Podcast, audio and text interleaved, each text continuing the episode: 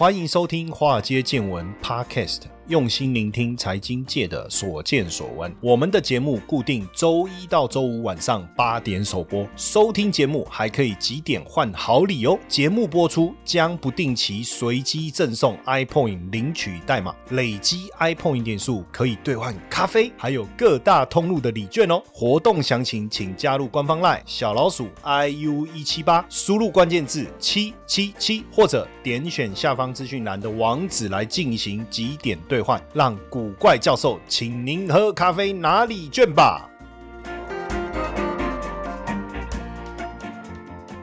股票市场千奇百怪，见怪不怪啊！大家好。哎，这个二零二二年进入尾声了哈，那今年啊，国际政治的问题、政策的风险，哎，其实我这几天还听到，就是我不知道是哪一个塔罗老师，还是算还是什么星象，就说啊，其实今年他们一开始年初就有说，二零二二年年初会有战争，而且甚至还算出来是在欧洲嘞，哦，那不知道了，我我觉得最近来关注一下，看他们帮我们算一下，两岸到底会不会打起来，是不是？啊，包括这个政策。风险的冲击啊，这个股债市是全面走弱嘛，哈，那共同基金表现当然也不好，但这当中呢，当然市场环境非常的多变了，哈，那到底怎么去看，有没有有前景的，或是要怎么太弱留强？那如果绩优的，那要不要继续呢？啊，如果不好的，明有没有机会咸鱼翻身呢？哦，那基本上今年的投资市场，你可以去讲，它是一个扭转熊的过程，没有错。其实今年一开始你就有发现哦，这个因为。一般来讲，我们对于股市来说，就是跌幅百分之二十就叫进入熊市。所以今年年初一开始的时候，股市就进入熊市了。当然，在这当中，美股跌、台股跌，包括这个陆股的表现也不如预期哈。然后，当然你更不用讲什么欧洲市场，那甚至因为台湾人一般投资比较多的，除了台股之外哦，就是美股了嘛，对不对？然后还有一些陆港股嘛，大概就是这样啊。所以这三个市场跌，那就很惨了。其他你说欧。洲啦，什么欧非中东啦，其他的什么边境市场啦，拉美啊什么的，那个就无所谓了。好，反正基本上也是这样。然后什么印度啦什么的，越南啦哈 这些，那就更不值得一提了哈。但当然，这除了这个以外，呃，还有就是债券市场，债券市场也是大家投资的重心，包含了这个十年期这种长期公债啦，哦，或者是投资等级债券呢，还是过去我们俗俗称的高收益债，现在叫。非投资等级债券哦，这个也都重见落嘛，是不是？全部。都下跌，不过今年哦，二零二二年整体来讲哦，拉美基金竟然表现相当的好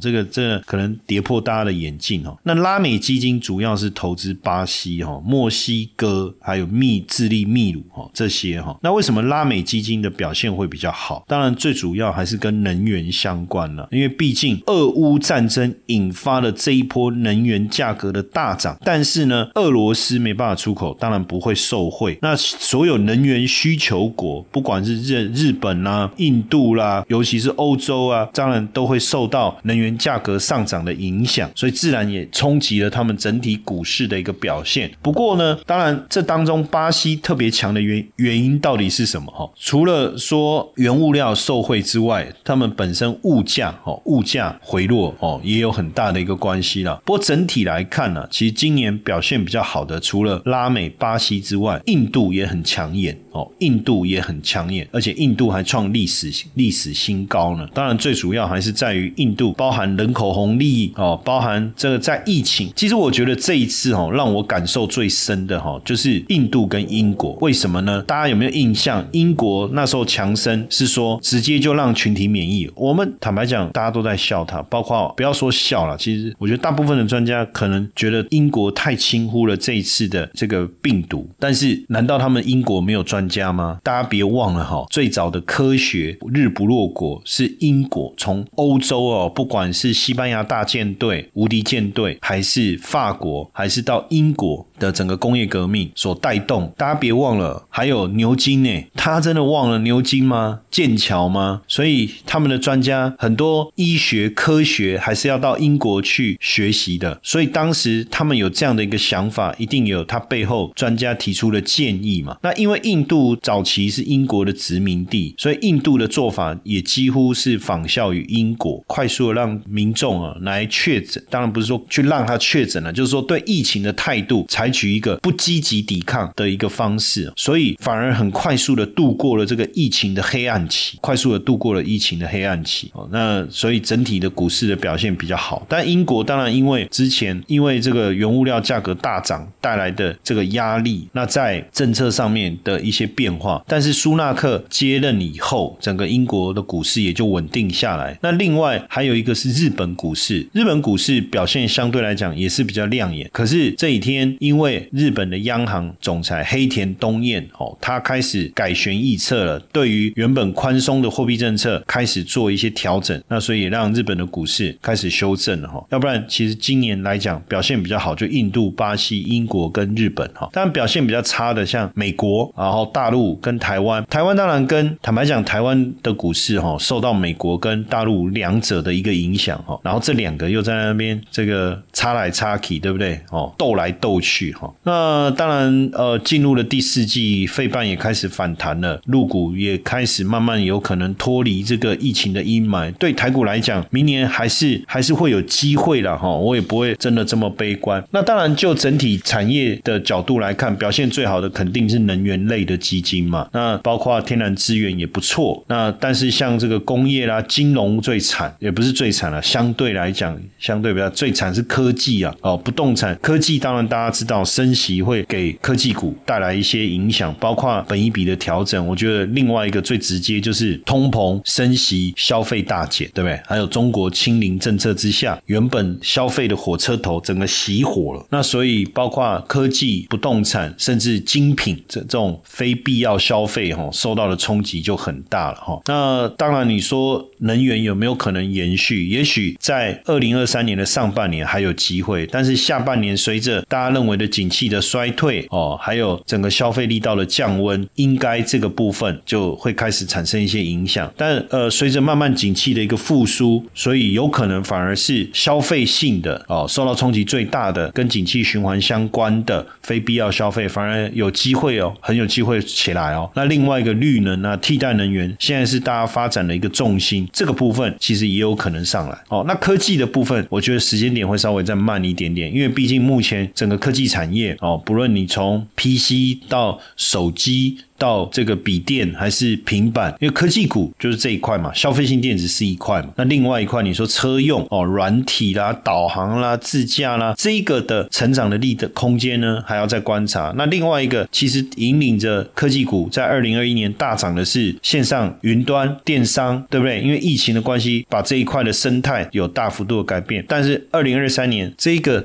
领域能不能延续，这个也也要观察哦。所以科技的一个反扑可能会相对来讲会比较慢哦，反而会比较慢哦，会比较慢。那所以大家接下来二零二三年在布局上啊哦，我觉得你可能就要开始去思考了。在还在涨的不一定能追哦，跌很深的不一定不好哦，跌很深的不一定不好哦。这是我想要在这边提醒大家的哈。那当然就整个二零二三年来讲，一马当先的拉美跟能源还。还有没有续航力？哦，我上半年我当然觉得还是持续，但是下半年能源的力道，我们当然现在在观察的变数就是俄乌战争了。俄乌战争就算还是没有结束哦，打到后面哦也是歹戏拖棚，对不对？那升息力道也慢慢降温了，那它给衰退所带来的影响，势必也会给能源的需求带来一些比较负面的冲击，慢慢的需求力道也会减弱啊。那除此之外哈，这段时间我们所看到的美国。国能源产量在增，原油的产量在增加，包括对委内瑞拉的松制裁的松绑，这些能源的供应一旦进来以后，当然对能源的价格推升的帮助就很小。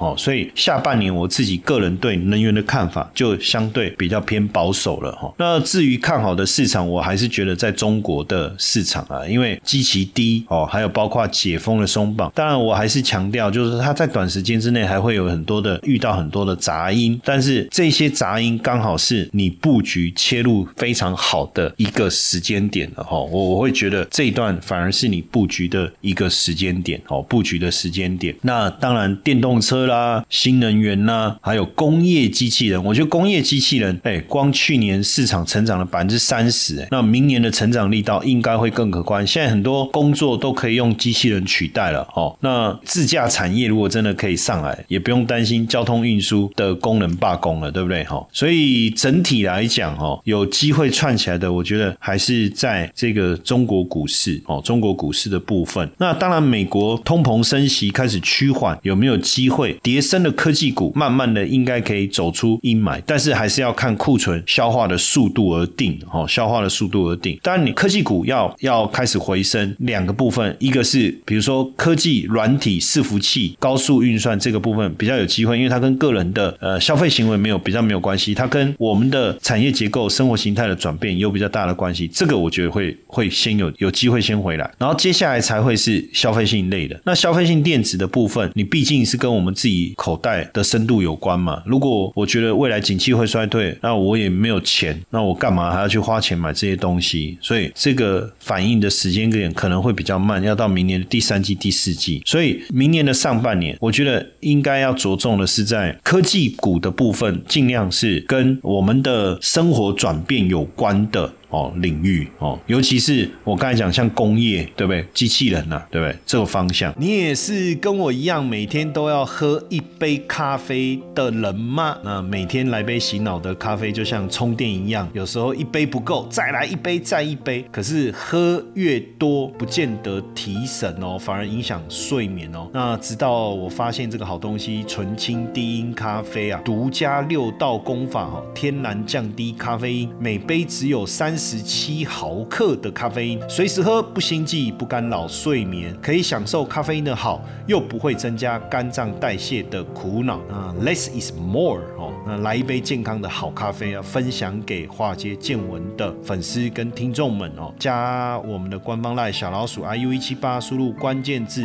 dc，限时优惠好康团购价提供给大家。那日本当然，呃，日元开始慢慢稳定哦。可是如果他们不再维持弱势，就是宽松的货币政策的话，景气回升的速度会不会更慢？这个反而是一个变数哈。那带来印度的表现不错啊，当然我们也持续。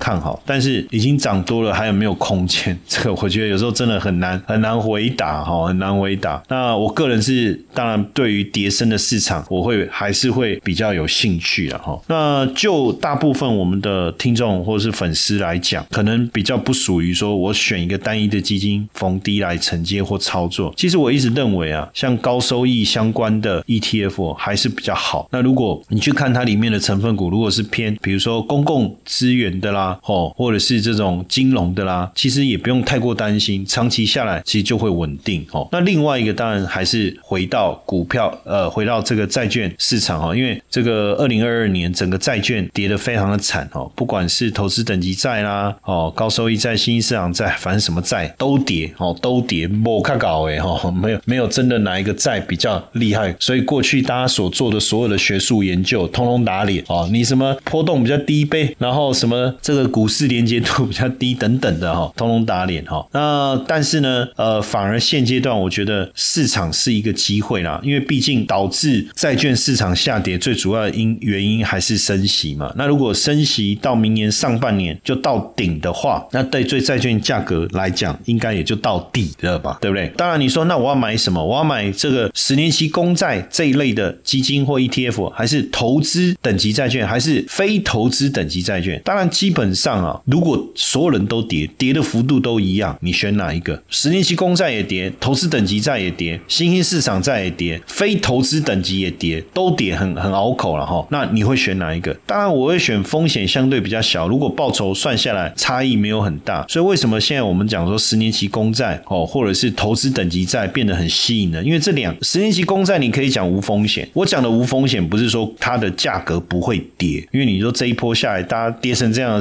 这没风险嘛？我们讲的是持有到到期中间会有一些变数，让你的本金拿不回来，这个基本上应该是不至于，对不对？哦，那第二个就是投资等级债，公司相对是比较稳定的，我觉得这个也是值得来看的哦。那至于你说，哎，那那个那个非投资等级呢？就我们所谓的高收益呢，或是新兴市场呢？哎呀，这些本来债券平等就比较低，风险也比较高。那坦白讲啊，收益也没多到能够去 cover 那个风险溢酬啊。什么叫风险溢酬？就是赔钱的可能性比较高。那那赚的时候要多补贴一点嘛，这个叫风险溢酬。那如果风险溢酬也没有特别多的话，那我们为什么要再去承受那种那种未知的变数呢？哦，那当然就整个二零二三年来讲，我觉得主要的观察哈，包括俄乌战争它的影响有没有慢慢的淡化，这是一个。再来就是联总会升息的一个路径，因为目前毕竟我们对于升息的掌握度来讲，大概已经可以确定，就是明年整个利利率。的区间大概落在五到五点二五，然后呢，大概升息的过程在明年二零二三年的上半年哦，就差不多了。哦。那下半年维持一个利率区间，那真的要降息，可能要到二零二四年，甚至看看到底有没有景气衰退的状况而定嘛哈。那另外一个就是中国清零政策后续发展的状况，到底染疫的恶化的情况有多严重？那多久能够度过这个黑暗期，也是我们要扩要去注意的。还有一个就是科技产业，不管美国也好。中国也好，目前科技产业的裁员持续在扩大当中哦。那这个扩大的效益会不会烧到台湾来？还是说它就是一个过去增援膨胀哦？什么叫增援膨胀？就是在疫情，就是二零二零年回来，突然之间大家不是都居家上班，然后有些人染疫嘛，哦，那公司又多请一些人嘛，避免那个缺人的问题嘛，哦，那你找了人能递补进来啊？原本染疫的、确诊的或是有状况的，又回到工作线，就会这是一个状况。但是因为因为毕竟，二零二零二零年跟二一年这两年，整个科技产业需求增温的力道很强嘛，所以公司也就哎也就这样子就就撑过去了。但是现在来看，整个消费力道下滑了，业绩开始往下走了，那我这么多的人还还有必要吗？当然，这个时候这个时候就开始大幅度裁员，所以这个裁员，当然我觉得是一个产业原本膨胀过后的一个调整。那后续调整过后，是不是就能够稳定？如果可以，我觉得问题就不大。但是如果这个问题还在持续的扩散的话，那我们就要小心了哈。那基本上对我来讲啊，就是说整体来讲，二零零二三年还是呃市场的不确定因素越高，我觉得反而对我们一些长期投资者来讲，反而是越适合投资的时间。为什么呢？确定了以后，价格一定会反映在确定这件事情上哦。你越确定未来行情是好的，你所拿到的价格就越不漂亮；你越不确定，你拿到的价格。就越低嘛，就就这样嘛，市场就是这样嘛。那因此，当然你说这是一个机会哦。那当然，在这过程中，我们也会看到它的不稳定哦。那大家就会害怕嘛。可是往往，那你说，哎，搞不好还要再崩一大段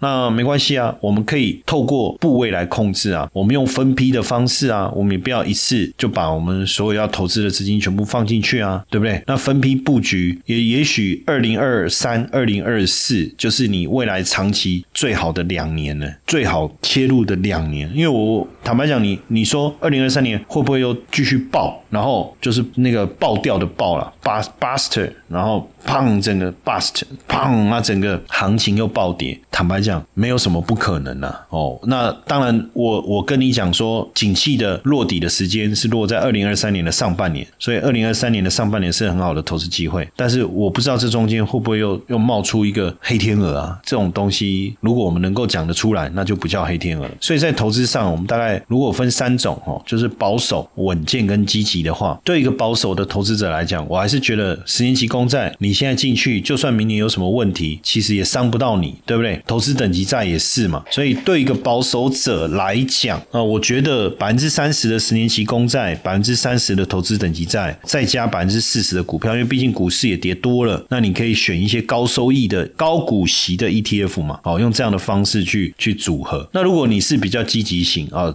稳健型就是这两个的中间，你就自己配了。那如果你是比较积极型，我还是觉得股票跟债券都跌的话，我我比较积极，我会选择股票。为什么？因为股票的空间获利空间比较大。哦，所以这时候股票我就会可能比重拉到百分之七十，那百分之十放在十年期公债，百分之二十放在投资等级债券。那股票的部分呢？因为毕竟现在市场如果是更积极，积极当中的积极哦，可能我们一般所谓的 V V I P 的话了哈，那我我我就会建议你就是这个去重压叠升的科技。科技股叠升的科技，尤其是被新创相关的啦，哦这一类，那当然 承受的风险就更大了哦。这很像世界杯足球赛，有没有梅西一路过关斩将？你看最后那一脚，轻轻松松的把他推进去，看他踢，好像足球还蛮简单的啊，对不对？可是实际上绝对不是嘛。那些人怎么守不住他？哎，世界杯冠亚军哎，足球赛，那那些人刚刚弄那那个受嘎走哎，就一路让梅西过关斩将哈。可是实际上，你就知道它的实力。那我觉得股票市场哦，这个跌升以后啊，反弹的力道确实会很强。但是呢，在这当中会不会有其他的变数？可能也是我们要要去注意的了哈。所以投资还是要衡量自己能够承受的风险。很多人常常问我说，什么叫投资要承受风险？就是你口袋有多深呐？肝胆共的像那啦。你只有五十万，你不要去跟人家做一百万才能做的事嘛。那你你有一千万，那这个时候你投资个一百万在在风险比较高的资产身上，你也不至于给你带来生活上面的不便嘛。但是如果这个很像有人压那个在赌运彩，有没有在赌这个世足赛？那你总不会把你身家全部去压某一队赢嘛？你压法国就哭出来了嘛，对不对？哦，当然你说压阿根廷哦，那你可能又怎么压要赚了多少倍多少倍？但我觉得那个都是个案的哈，都是个案。所以放在我觉得投资上来讲，你还是要有资产配置的思维啦。哦，资产配置的思维，我常在讲百分之八十二十法则，你把百分之八十放在稳健稳定的投资组合上，拿百分之二十去做。相对比较积极的操作，我觉得这个才是比较正确的。如果你那百分之二十给你很惊人，给你赚了百分之，就是你那百分之二十的部位啊，我随便举例哈，比如说你有一百万，你八十万就是放在很稳健的，那它给你的报酬可能落在一年百分之十，百分之十，那当然也有可能波动，有一些变化哈。另外二十万。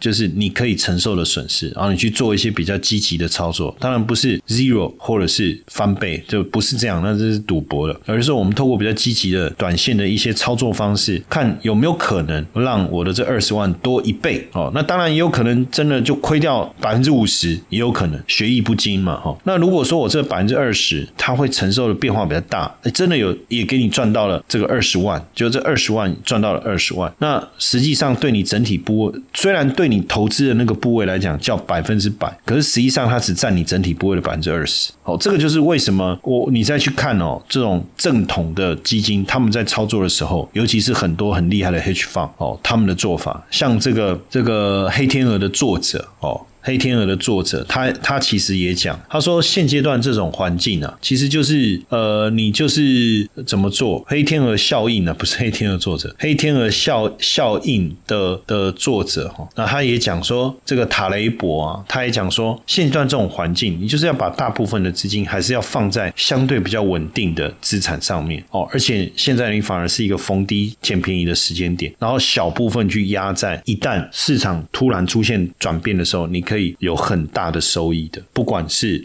什么。当然，你说你就问我说，老师，那这个到底是什么？你刚才在讲，有可能你去压一个呃选择权啊，预期股市可能会大反弹呐，哦，或者说比特币啊，它可能会大反弹呐，哦，或者是说呃这个跌深的中国股市啦，哦，或者是跌很深的科技股啊，或是跌很深的这个呃像阿里巴巴这一类的概念的股票啊，这这都是一个方式。哦，那当然就看你自己了。了解的程度，然后你懂的工具，你去用，我觉得会比较好哦。不要别人讲什么你就做什么，那你自己都不懂，到最后吃亏的还是你自己哈。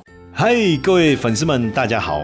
哎，我即将开办一门六周高效学习美股策略的课程，不管你是美股新手还是投资小白，都很适合来上课哦。课程正在火速筹备中，十二月中我会先开一堂免费试听直播课，仅此一场，错过可惜。如果想赶快卡位，加入官方 LINE 小老鼠 iu 一七八，输入关键字六 us 或点击资讯栏连接。卡位。